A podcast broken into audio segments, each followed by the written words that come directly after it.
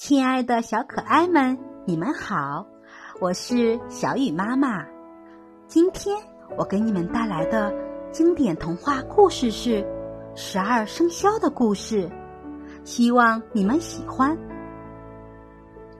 传说有一天，玉皇大帝在天庭散步时，看见地下的小动物们正开心的玩耍。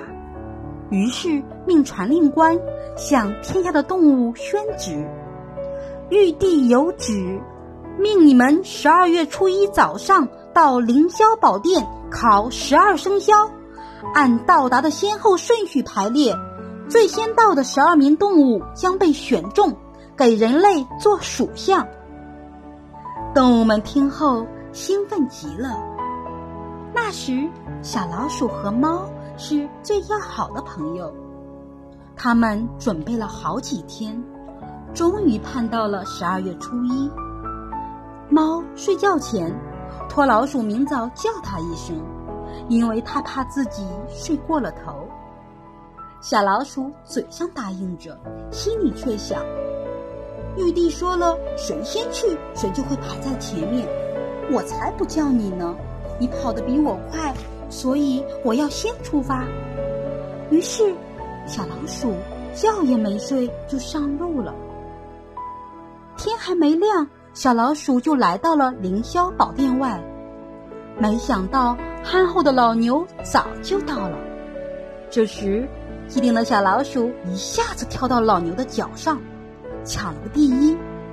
接着，后面老虎、兔子都陆续赶来了。于是，十二生肖的排名就成了鼠、牛、虎、兔、龙、蛇、马、羊、猴、鸡、狗、猪。猫第二天醒来后很晚才赶到凌霄宝殿，因此误了排十二生肖的时辰。从那以后。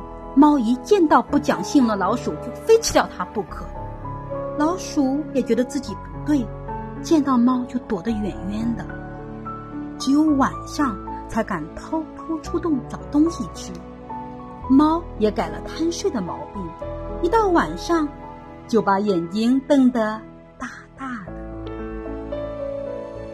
自私的小老鼠为了抢第一，故意不叫醒自己的好朋友。这还算朋友吗？在与朋友相处时，需要具备的最基本的品质就是真诚，对吗？好了，今晚的故事就讲到这里，再见。